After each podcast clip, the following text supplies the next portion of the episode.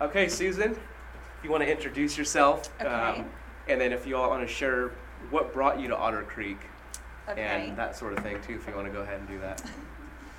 Um, okay, I am Susan Knox. I am married to David Knox, who is the um, newly, uh, what's the title? Dis, uh, adult discipleship minister. He was the middle school youth minister for 12 years, and in August, transferred, I don't know what you would say, transitioned into this new role, so that's really fun. Um, we have two kids, five and two, um, Margot and Leo. Um, what brought me to Otter Creek was I started dating David.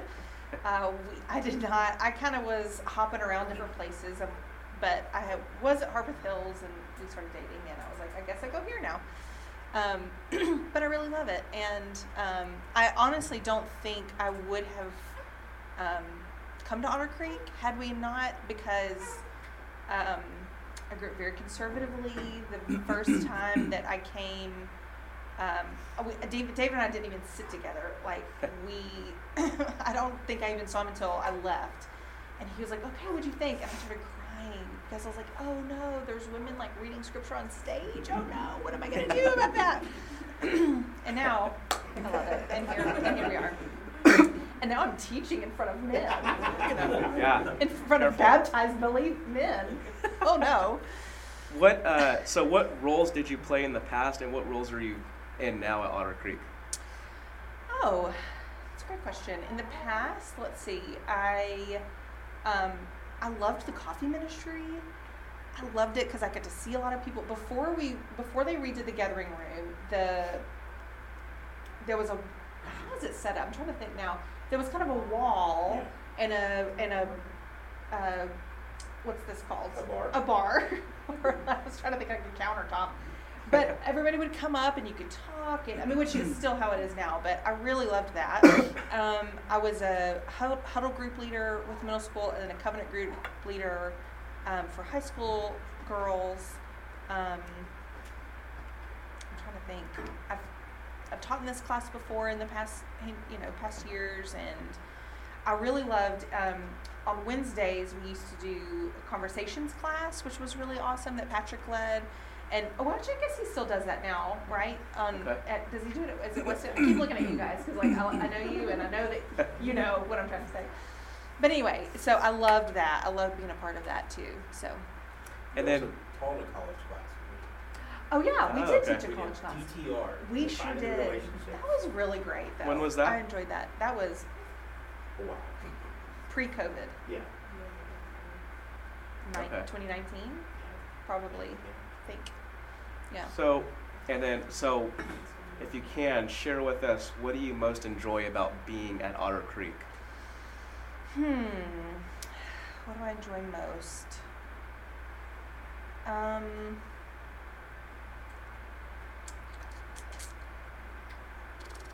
I mean, there's there's lots of things. Is what I'm trying to think. I mean, just probably the relationships that I've been able to build. Um, I was talking to someone even last week, and we were talking about. Um, so I've heard quite a few people um, that have said that Nashville is a really hard town to get involved in, Mm. that, that it, or to make friends with. And if you didn't go to school in town, if you didn't already have some kind of roots, if you just moved in kind of cold turkey, it's hard to find a community, or f- it's hard to like break into a community. Is what I've heard. And I thought, I mean, I don't feel like that's true, but also I went to Lipscomb and I'm from the South and I just feel like I know a lot of people, so maybe it's, you know, I don't have the right perspective. But then I started thinking of when I, like I said, Dave and I first started dating and then we got engaged and we got married. And I was in this weird position of we were, I was 27 when we got married. So I was like on the older end of the young professional, you know, or of the, you know, of the group at the time. um, but it was a new, but I was a newlywed, but we didn't have kids, and so I felt like there was this weird, this weird thing of like, well, but I want to be invited with to hang out with those people, but those people aren't married, so I guess they don't think that I could. It was like, or or I want to be invited with those people, but like, well, we don't have kids. It was just a weird. So it really has felt. Dave and I've been married for ten years, and a little over ten years, and it has really felt like maybe over the past five years that I've felt like I've got a good solid group that I feel connected with, or that I could call on, or you know, I felt like there were lots of people that I knew and that cared for me, and I cared for. Um, but all that to say, the relationships and just putting in the work of like reaching out to people and asking them for lunch or sending them a text or kind of like doing the work of being a, um, which is a great segue into what. Yeah. Speaking of yeah, speaking of which, why don't you go ahead and let us know which text you chose Okay. and why? We can you can read it for us first, or someone can, then we can go from there. Yeah. So the verse I chose was Proverbs 19:20. Um, Listen to advice and ex- accept instruction that you may gain wisdom in the future. Um, I am um, a six on the Enneagram. For those of you who know anything about that, that means I'm a future thinker. I want to be prepared for the future, um, which which is great because I'm usually very prepared.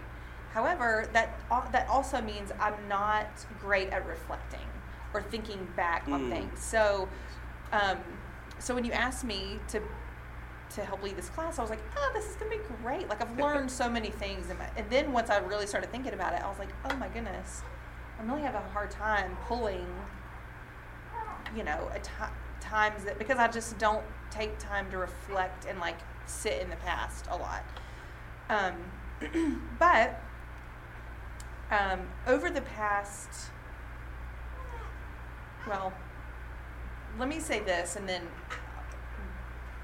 let me give a little background. So, I worked in the music industry for 14 years up until last April, and I worked for a management company. It was enjoyable, and then it wasn't enjoyable anymore, and it was time to do something different.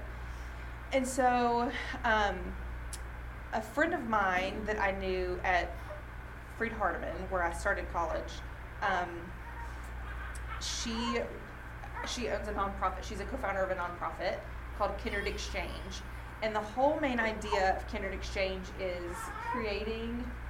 I, I don't know. I don't. I tuned it out, so I don't mind it at all. Um, the whole idea of Kindred Exchange is helping create spaces and teaching others to have kindred exchanges. Hmm. Very, you know, literal. Um, that has come in a lot of different forms through blog, through po- we have a podcast. Anyway, I, I now work for this nonprofit part time, um, and it was a it was a bit of a shock going from music industry, secular music industry, to the first time I had a Zoom call with them. They're like, "So where do you like where do you usually see the Holy Spirit working in your daily life?" And I was like, "Ah." Wait a minute. especially in your work is what the question was. I was like, mm, I'm gonna need to get back to you on that one. I've never been asked that question, nor have I ever thought about that in a in the secular sense. You know, I'm sure a lot of people do, but I just hadn't. So, anyway, um, it was. It has been the past year has been year and a half working with him has been such a healing thing for me for many different reasons. Um, but but one thing that I have learned, and here's where the wisdom part comes in, is um, hi. Okay. Um, one thing that, that I have learned, and that I have been taught through working with this organization, is the idea of mutuality, um, which is also a great the sermon today about loving your neighbor and everything is just Right. it's perfect. Um,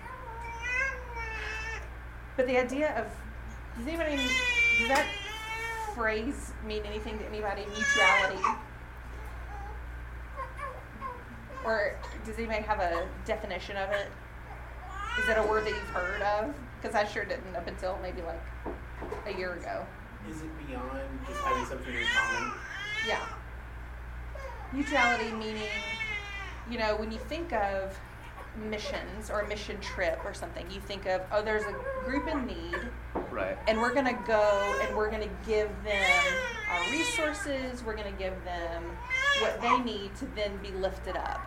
Whereas a mutuality relationship would be, I've got something that they need, but they've got something that I need, and it is a mutual relationship. it's okay. Right. Get it, girl. I was like, give me that milk. Like a healthy. Get her out of here. a healthy reciprocation, yeah. It's the it's the having the humility to say, I don't know all the answers. I don't have everything. But even if I have more money than you, that doesn't mean that I'm above you or that I have more wisdom than you. And so going into that relationship with humility of of um, to gain something from one another. Yeah. hmm Not Um, expecting anything in return, but just No. recognizing that, like, it's the hierarchy. Yes. It's not.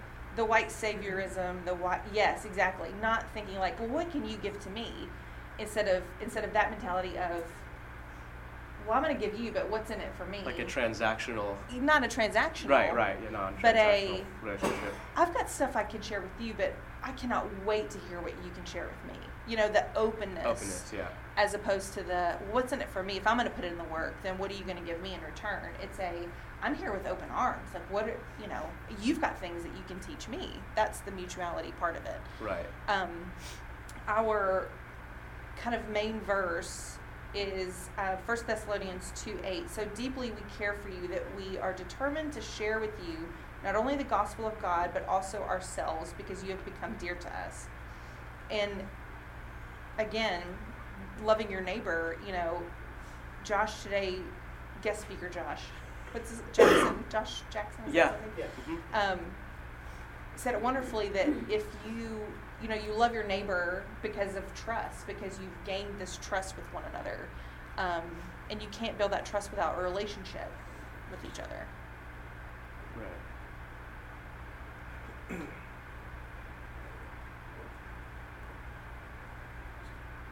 So I'm, but I'm, wo- and I'm wondering, as we go back to Proverbs 19:20, did you do a lot of reflecting on this verse throughout the week? yeah i did Okay. mm-hmm. So, but going back to your story about your work with the nonprofit, Mm-hmm. where have you sort of seen this verse at play, or this passage at play Mhm. in that work with the nonprofit? Um, I would say mainly. So we have a program called, well, not called. It's it's a cohort program where, um, right now we are um, teaching entrepreneurs in Uganda. Um, a, it's a business cohort. So teach. So the first year was give, laying the groundwork of a business. The people that were in the cohort had an idea for a business but they weren't ready to launch it yet. But they had the idea, and so they needed to gain the knowledge to understand what goes into a business. Um, and so uh, through the through the past year, we talked. You know, we not me. I, I'm just I'm the admin. I'm like, here's your slides. You know, the T the teachers. Um, like how to use Excel, how to budget, how to use Zoom, like it's very practical things. Um, how to create a business plan. You know, those are the things that it's not a Western idea of a business that's being taken to Africa. It's a here just the basics of a business, regardless of where it's it is, you know, in the world. Um, with that program, we also have what's called um, companions, and the, the first idea was that we were going to team up a entrepreneur with a business coach here in the U.S. and it would be a real it would be more of a relationship instead of a um, I'm going to help coach you for your business. It would be a hey I'm here to like give you advice. Well, then once we started talking about it, we're like, well, you know what? Let's let's actually just if somebody wants to be um, instead of a coach, why don't we shift it to a companion Hmm. and it be a relationship, a friendship, a support system. I'm praying for you. Like everybody that's also everybody that's in the cohort in Uganda are also believers, and so it's how can I pray for you? Let's you know I know that you were working on this last week. How's it going? And instead of it being a transactional or like I you know I've got I've got these things to give to you business wise, it became a relationship, and so um, a handful of so a year later after we started the cohort a group went back for kind of a graduation of like you've did it you've done it you know the first year is over. And a lot of the companions also went and they talked about how it felt like um, it felt like a family reunion that they had met each other once last year but they had been talking all year on whatsapp or zoom and they go back and they embraced and they you know called each other brother and sister and just that that idea of um, of a rela- of, of what a relationship can do someone who actually who is caring for the well-being of someone for someone to succeed not necessarily that their business is going to make millions of dollars but that they're going to they have a dream and they want to succeed in that dream. And that dream could be I want to be able to have this business so I can employ my, my neighbors So that my neighbors don't have to go into the other city to get a job. They can stay here in their community and give back to their community and um, they don't have to go away from their family. They can stay here kind of thing. So, um, so that's been the experience the past, you know, year and a half with the, with the nonprofit profit of the wisdom that I've learned of the whole reshaping and rethinking of, of a mission. What does a mission trip look like? right. To go and build a house. Like, that's great because those people need a house to live in. That's wonderful. But then we leave and we're like, bye, enjoy Yeah. your home.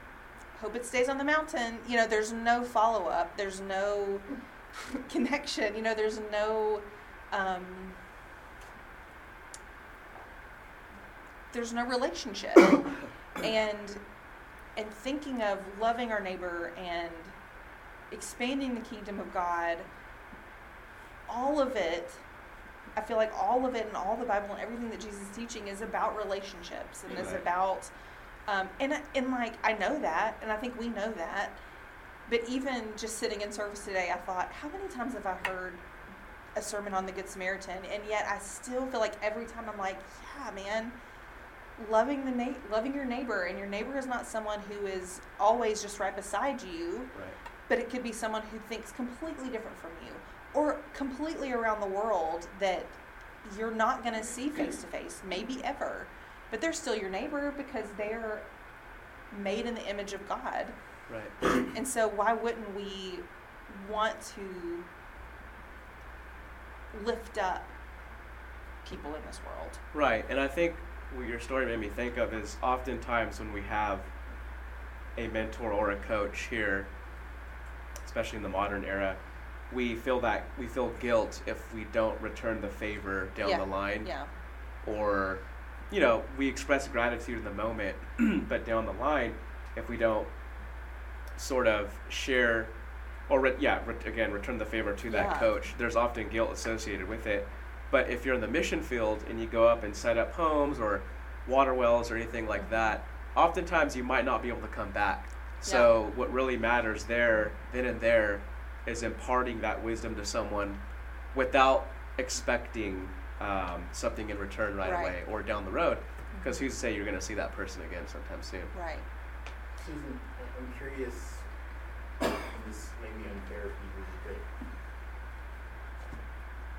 as someone who also has worked in the like vendor, like providing a service to someone, wh- how how could how could businesses change if we look more towards mutuality other than what I can get from you, like scratch my back, scratch yours, like Yeah. what I'm just as you thought have you thought about man if if I could have taken this con- concept back into my Mhm. previous job, what would that have looked like?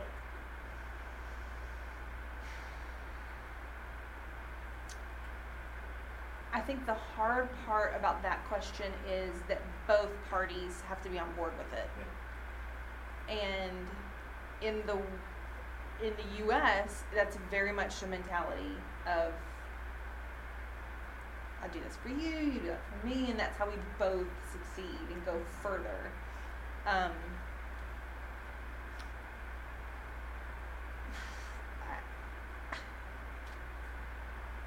I would love it if I would love it if that were to happen. I, I'm just, you know, in my context in the music industry, I think of getting someone on the radio, getting a song on the radio, Mhm. and how hard it is. Like the songs that you hear on the radio, the top 10, like people aren't calling in and saying like, "Hey, can you play my favorite song?" Like it's not that anymore. It's hey, program director, like, you know, you've not played a song in a while. the program director saying, "Well, what kind of streams do you have?" "Well, we don't really have many streams yet because we can't get on a playlist." Well, you got to get on a playlist to get more streams. Okay, well, I'll get on the playlist, but I can't get on the playlist until, until people know my song, and they can't know my song until it's on the radio. And so, if that system is how it is, that's broken, and that stinks for the artist. So then, how do you get someone on? Well, how about if you give me overnight spins? This is a real deep dive into how the music industry works. If you do overnight stream, if you do overnight spins on heavy, so that means like every every hour it's the song's being played overnight. Nobody's listening to it. But because you have that radio play then you go up on the charts and therefore like oh look streaming service. Look how high i'm on the charts. Oh we'll get you on it. It's just a racket. It is just a racket. I'm not saying i know how to fix it but i'm just saying like that's the reality of of business is well you've got to prove to me that it's worth me putting my time into and if it's not worthy of my money. Like if your service isn't worthy of my money then so prove prove that your service is worthy of the money and then i'll give you the money to do the service. Um, Something that. I don't know if this fits with the, the question that you had, but when you're describing mutuality, instead of something necessarily tangible that I would be getting back from somebody, uh, uh, I think more like mindset, attitude. As a therapist, I learn from my clients all the time. yeah yeah Um, I guess they're giving money, but, but as far as like me helping them with whatever different issue, whether it's like anxiety or relationship issue, Mhm. something like that, through conversations, there's something that they might say or something that an idea that might pop in my head that never would have happened had I not been having this exchange Yeah. and this conversation. Mhm. And so I'm I'm learning all the time yeah um, but it's not like I, I did this therapy for them. Now they're gonna go change my tire or something. like right yeah Yeah, I, I, yeah, that's a pretty, that's kind of where I was going because I, I just got out of the, the IT world where I was the vendor liaison. Like, so I was constantly working with other vendors and I constantly struggled with thinking of it as a relationship because they say vendor relationship, but Mhm. the truth is it's very much of a, like a transactional. yeah And, you know, when I got out of that industry, I thought, well, I wonder how many people even noticed or cared that I was gone. yeah And that just, that, that to me, I cared that I wasn't going to get to talk to these people anymore because I had to established a Right. relationship. And for them, it was it was just someone on a screen. And, and I don't, I'm not belittling them because that's the way the business is. yeah I think that that is, that's one way that I'm seeing where mutuality, if we were to approach business or even, you know, much less our lives, our day-to-day lives, but if we approach business more mutuality, of even thinking, what can I gain from them and what can I get from them just as much as what they can get from me, not in a using, but in a learning how much tighter relationships would be. Yeah. I think that's a hard thing about about business and the and the phrases of rel- relational Yeah. relationship liaison. Because really, you had to have a good relationship with these people for them to trust you, like Josh talked about, so that even if you said, I don't have no idea, but even if you said like, look, I know that our product is a little bit high, is a little bit more expensive than our competitor, but here's what you get: you get a one-on-one person, you know, and they trust you because you have let you have built that relationship and you have kept to your word which is a valuable thing. But they but on the flip side they may not know that you're gone now Yeah. and it's not a relationship that's a tricky thing i don't i don't know what other word it would be but it is like you have to have good relationships to trust one another So I guess my my question would be for you and for everyone else. Do you see an ethical component here in this wisdom verse in 1920 with the uh, accept instruction uh, or listen to advice and accept instruction, you will gain wisdom for the future. It's in other words, what I'm kind of getting at here is it's not so much an informational component or aspect to it, but wisdom always has an ethical and moral um, component to it. Like, or we we are saturated and fed information every single day, right? Mhm. And half the time we don't know what to do with it. I think Mhm. that's the reason why we have so much polarity and conflict yeah amongst each other. But the wisdom aspect is synthesizing all of those facts or information and applying it to a concrete situation. mm-hmm. And in your case, working with the nonprofit, you're being fed and working with information all the time Mm-hmm.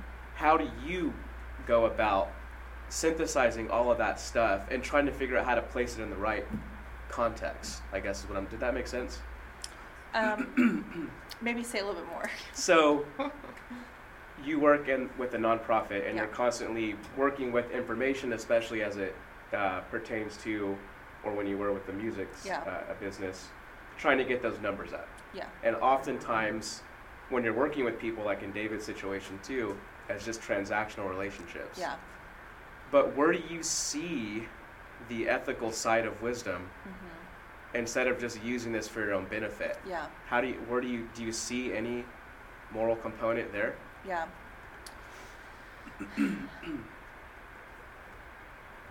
Um so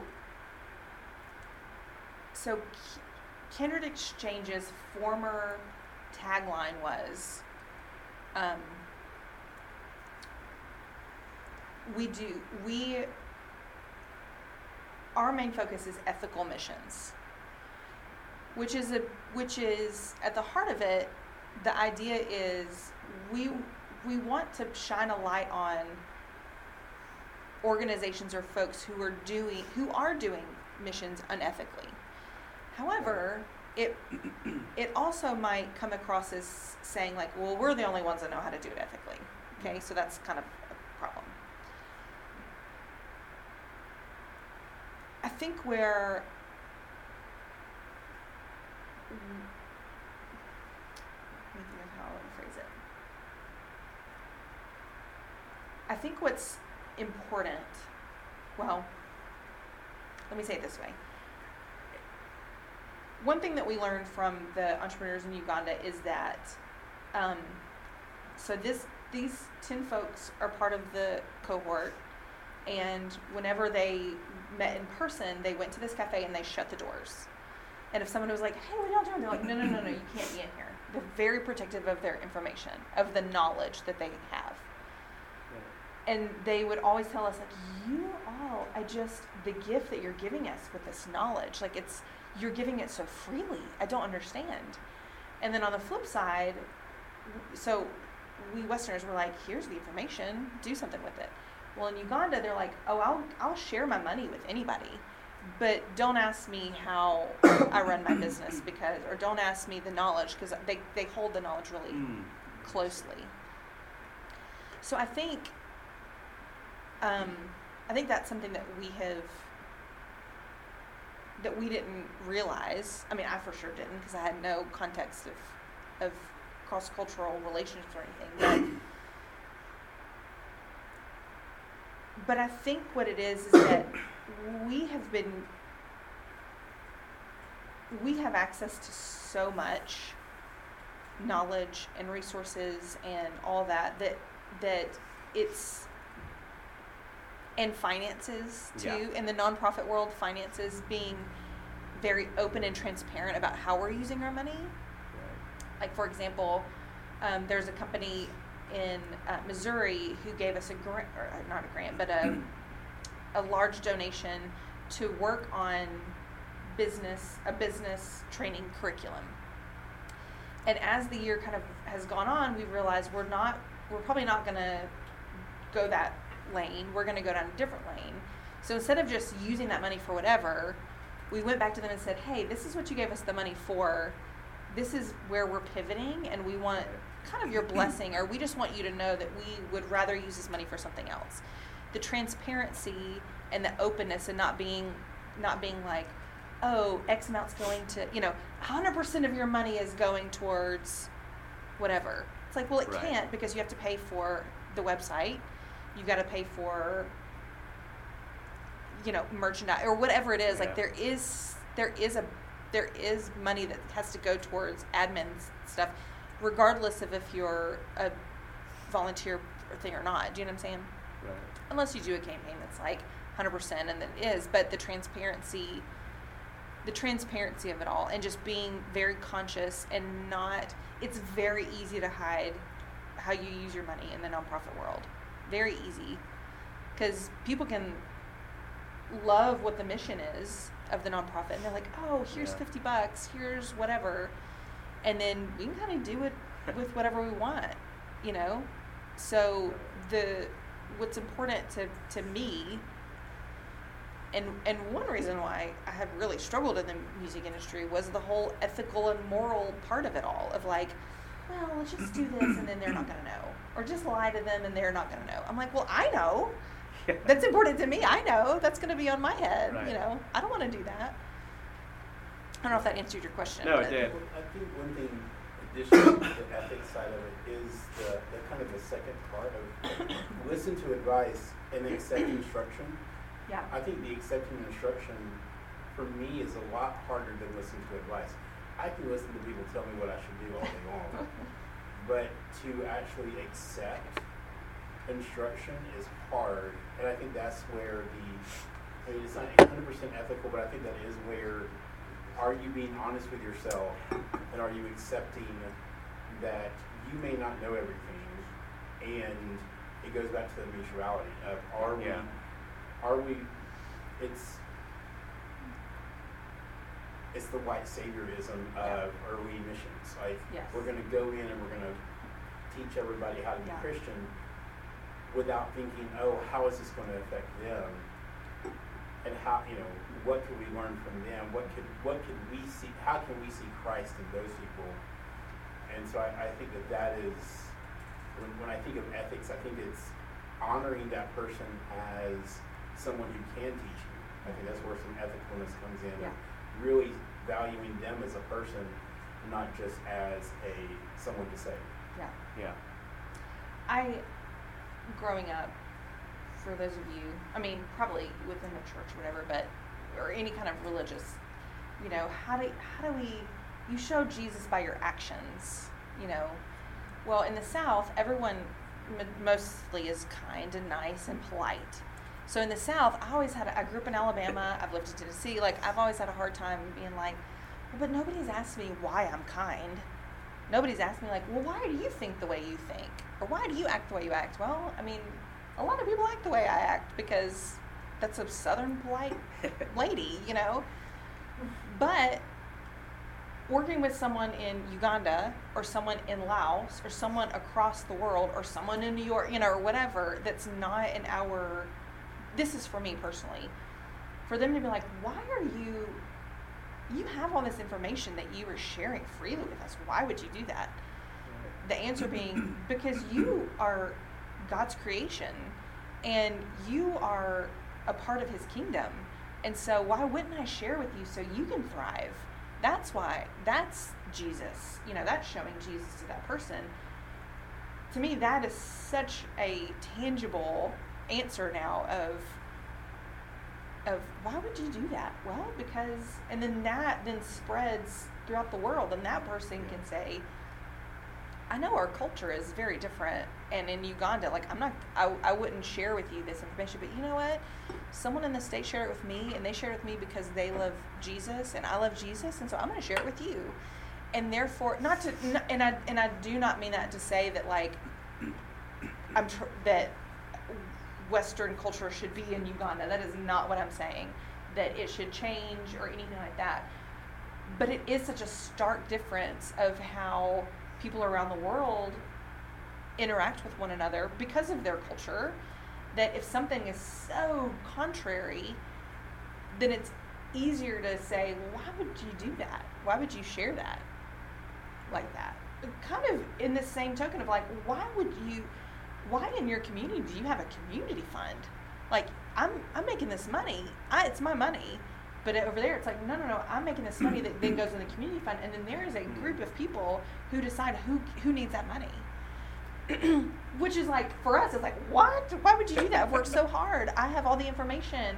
Why wouldn't I hold it on? But do you know what I mean? Whereas maybe that would be like if we could flip flop some of those things of of a community and how community works with one another, then we all would thrive even better. I bet.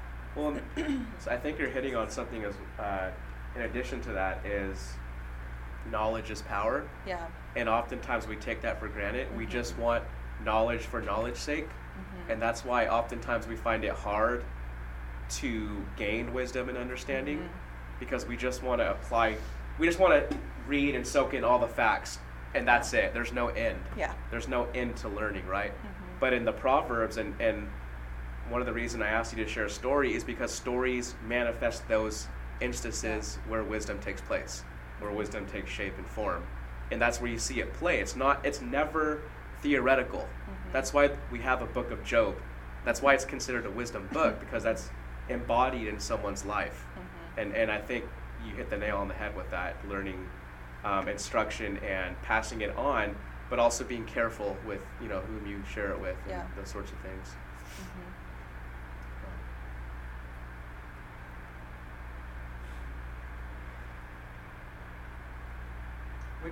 I was gonna say, were you gonna say something? I felt like you had something to say. well, when you were talking about, when you said something about a community fund, would you say that uh, things like taxes or insurance are qualitatively different than what the community fund is? Uh, how do you mean? What do you mean? Um, taxes people pay, Right. and then it goes to different resources, Yeah, yeah. or insurance, like people pay into this pot, Right. and then when someone has a hospital bill, they get Right. money from it.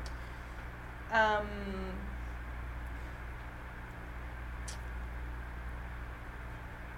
I don't know specifically about those two things.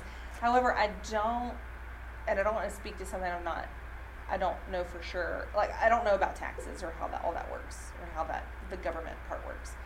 Um, insurance, I don't, I don't know that they have an insurance system. If they do, it would be for in the major cities are super wealthy, but like in the smaller communities, um, the smaller towns, like well, I just know for for example, one of our our um, I don't know what his title would be, but basically our Ugandan director, who is the guy who is um, in charge of the cohort and like keeping everything, the boots on the ground guy in Uganda.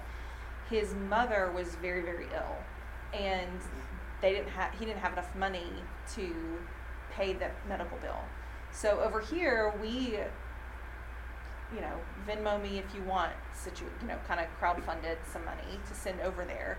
And then over there, he, it, from what I understand, you just, you kind of submit like a, here's kind of what I need money for, and the committee figures out. Medical bills, I don't, I don't know the, the exact details. All I know is that instead of, I'm sure everybody has individual things, but, um, but it's very much a communal um, community where you know the opposite of we i made this money it's mine it's i made this money now here's the pot that it goes into I, I think you know businesses are going to be different and different things like that like there's there's multi layers to it but that's the idea of a communal As fund. an understanding, I, I think that maybe a difference between taxes and insurance, like with taxes, that's something that, that the United States government has imposed to be a communal, like it is a communal Yeah. fund, some people would see it, It's mandatory. but it's mandatory. And Right. insurance, is a choice, but it's more for your own protection than it is for Yeah. someone else's benefit. Yeah, yeah, And I think that for what it sounds like for the communal fund, the reason for the contribution is not so I can get something out of it. It's so that to help others who may need that. And I don't know, um, I know of many African countries where those here are African citizens who are here in the States where they have that for funerals because funerals here are so expensive that they all pay into a fund so that when someone passes away, that is that is one less thing they have to take care of. And so I, I think we see it to some degree when it comes to like GoFundMe's and, and, and that that pulling together our resources. But again, it's a it's a communal thing of choice. It's a out of excess, out of desire to give. And I'm not sure any of us would say that paying our taxes is out of a desire to give. Almost like. Are you in Jinja? yeah, Okay, so there's a show on Netflix right now, yeah, the White Savior movie. Yeah. Or series about that woman. Yeah. Um, I suggest everybody watch it. yes, It's very interesting to, it, it gives the perspective of the people who live there. yes, And I just, a lot of it is color based, which really makes me sad. mhm, um, I just feel like sometimes being white people, Caucasian, whatever, we just can't do anything right. It's like it's it's either they don't like it because we're white, or we're trying to do something. We're trying, and I know that's historical and whatever, mhm. but I just wonder, like, if a black church, this this is just a question, Mhm. if a black church did a mission trip over there, would they be more open than all the what these Sure. Caucasian young Yeah. girl like my daughter did it. My Yeah, daughter went yeah. to on several mission trips. Yeah. Um, and I know it's very good hearted, but it makes me sad that the people over there. Uh, did you watch the show? I haven't yet, but I ha- but Lauren, who's one of the co-founders, is knows her fairly well, just through The different, girl, the girl they did to Mount. Mhm. the, well, just through different things, like and one and part, this is what hit me too. They were they were sitting outside this store in in Jinja, and there was a um, mannequin with some clothes on it, and this little boy goes, "That mannequin has to be, shouldn't be white. I don't like that white mannequin. It should be black because Mm-hmm. only black people should be here." And I'm like, "Wow, that says a lot." I just and I don't know. We can't change. We can't change our color. sure, sure, But how do we, how do white people gain trust with that? yeah. And I, I guess that's just a problem that Well- having. What is the show called? Y'all should watch it. I think it's called white saviorism. White I think. savior. I'm pretty. I think And I so. don't even like that term, white savior. To me, that's like kind of racist. Because I don't think everybody who, who helps people there wants to be a savior. Sure, I don't think sure, that's all necessarily people's intent. sure. I think it's just another buzzword. Does it does that refer at all to people assuming Jesus is white or something? Um, no, it's more of a nod to Westerners going to underprivileged. Uh, I'm trying to think of the phrase. Third world is not appropriate anymore, but now I'm. I can't. What's think it of called? It's called something world. It's a different word now.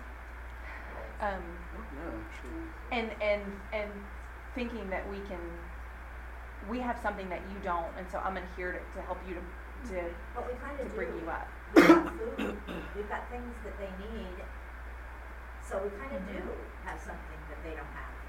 We're trying Yeah. to help them. So that's why I'm kind of like. and So the here's- age so- I'm at, so I'm- here's- I'm, older. Oh, I'm no, an no, older no, and person, here's- so Yeah. it's kind of like I think most people who go here do have a good intention. Yes, you're right. You're right. They do have a good intention. how do we reach those people that just because our skin is a different color, Mhm. we don't have ulterior motives for them? Sure. How do we do that? So here's, um, it's it's years and years and years of of white folks, and that could be Eng- English, Australian, Right. you know, whatever. Caucasian. Caucasian, going into into spaces where they don't have food, they don't have houses, and I'm gonna bring something to you that you don't have, and then they leave, and that's it. There's no um, teaching, there's no lifting up, there's no relationships No Um, sustainability. no sustainability. And I think that's why,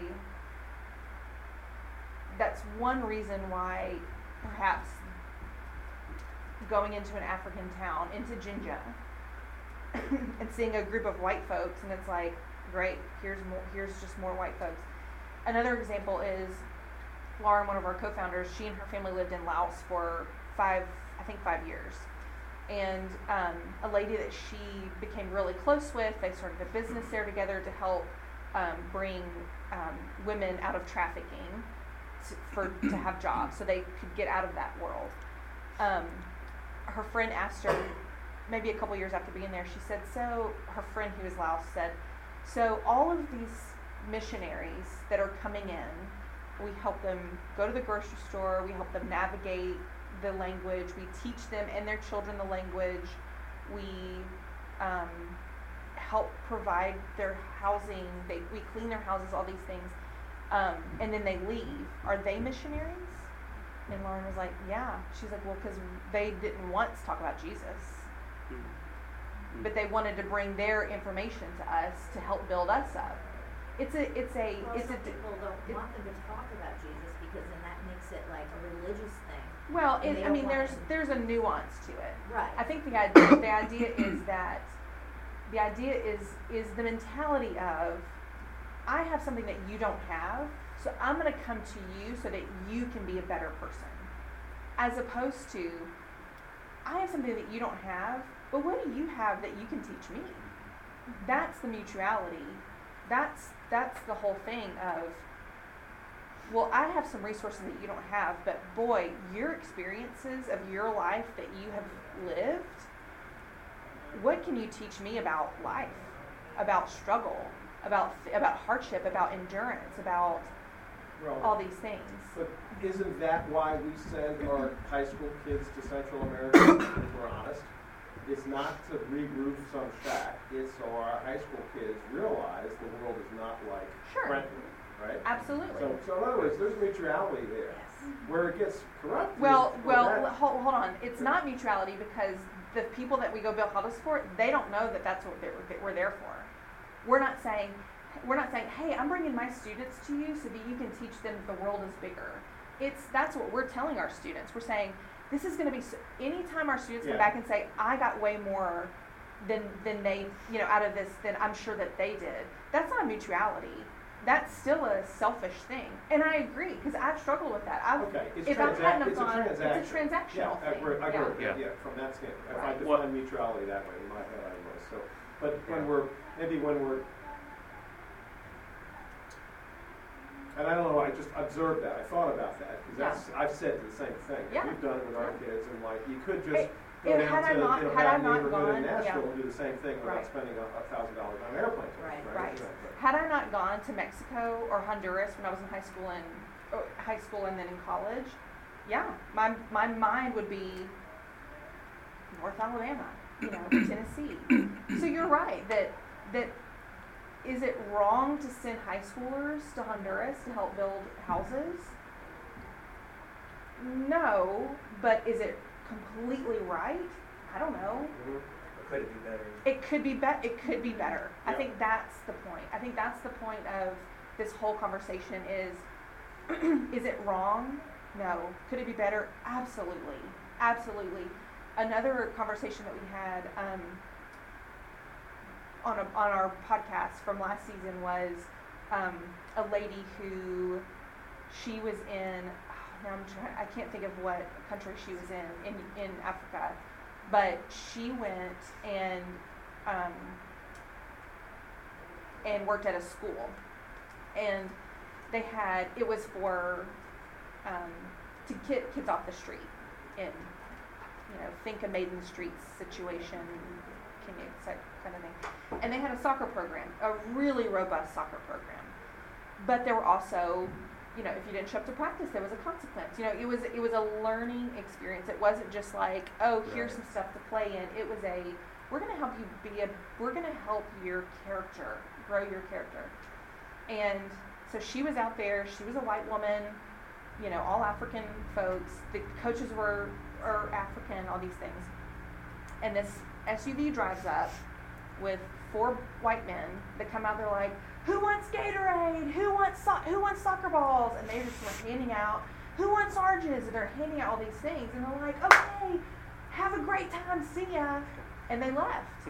And the chaos and the fighting and the the um, bullying because someone didn't get the Gatorade that they wanted. Someone took the, the brand new ball, and I've got to play. Like it completely deconstructed everything that they were building. So that is the mentality. That's the idea that we're trying to shift. Is that it's not that I have soccer balls to give to these kids who have a torn up soccer ball. That's not No, it. no, that's different. That's that's not it. Yeah. It's the same idea as as adults. Like, oh, you don't have a house to live in. I'm so sorry. I'm gonna come build you a house. Goodbye.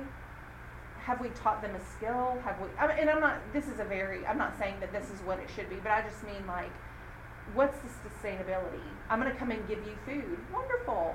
Well, it's the teach the you know teach the person to fish. You know, how do we? Yeah.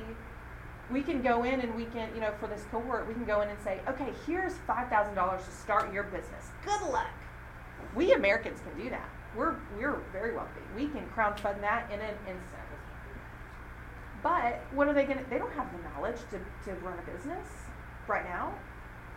But they've got five thousand dollars. What are they gonna do with it? They're gonna, you know, this is a generalization. Right. But like, if they don't have the knowledge to sustain it, that's where the mutuality part comes in. That's the I care more about you and your life than I do about what's happening right now. I want you I want you to thrive because when you thrive, your community thrives. And when your community thrives, the world thrives. And if we believe that the earth is all the kingdom of God and that every person is a part of this kingdom of God, then why wouldn't we want to help people have the tools? And then on the flip side, receive the tools so that we can then love our neighbor in a way better way here in Nashville than we would have ever been able to had we not learned the lesson from the person in Uganda or Laos or Kenya. Well, and I think we were kind of getting at it as well, and that is wisdom is global, it's Yeah. international, but it's also local. yes. And oftentimes we skip the local and want to go out to the outskirts right away Yeah. when we miss the people that are down the street from Yeah. us, Yeah. people that are in East Nashville, yeah. Those sorts of things. Yeah. And there's wisdom to be found in found in those little pockets, yeah. um, which is something we oftentimes take for granted, Mhm. right? Yeah. But yes, and there, there's both sides to it. Um, Mhm. I'm looking at the time Oh, now. yeah, we're we're- no, we're at- we're running out. But um, Susan, thank you for Yeah, for teaching class today. I, I appreciate your stories and Mhm. the wisdom Yeah. gained from from your stories today. Yeah. Would you mind leading us in prayer to close sure, out? Sure, yeah. God, we come to you humbly today with open hearts and open minds of everything that you can teach us, the wisdom that you have for us if we are willing to listen. We pray that that you give us the knowledge to love our neighbors well. We pray that you keep our hearts open to receiving your word and your wisdom every day. I pray that, that we remain humble to know that there's so much more that we don't know. And with knowledge can come a change. A change in our hearts, a change in our actions, a change in our words. And I just pray that that you bless us with all of those things. With kindness and patience and understanding and love so that we may be those things to other people to help your kingdom spread across the world, dear God. Um, thank you for this space. Thank you for this class. Thank you for this church. Thank you for these people that are that have come here today. May not have wanted to be here today, but are here, and may they receive a blessing from you, dear God, from a song, from a prayer, from a scripture, from a lesson.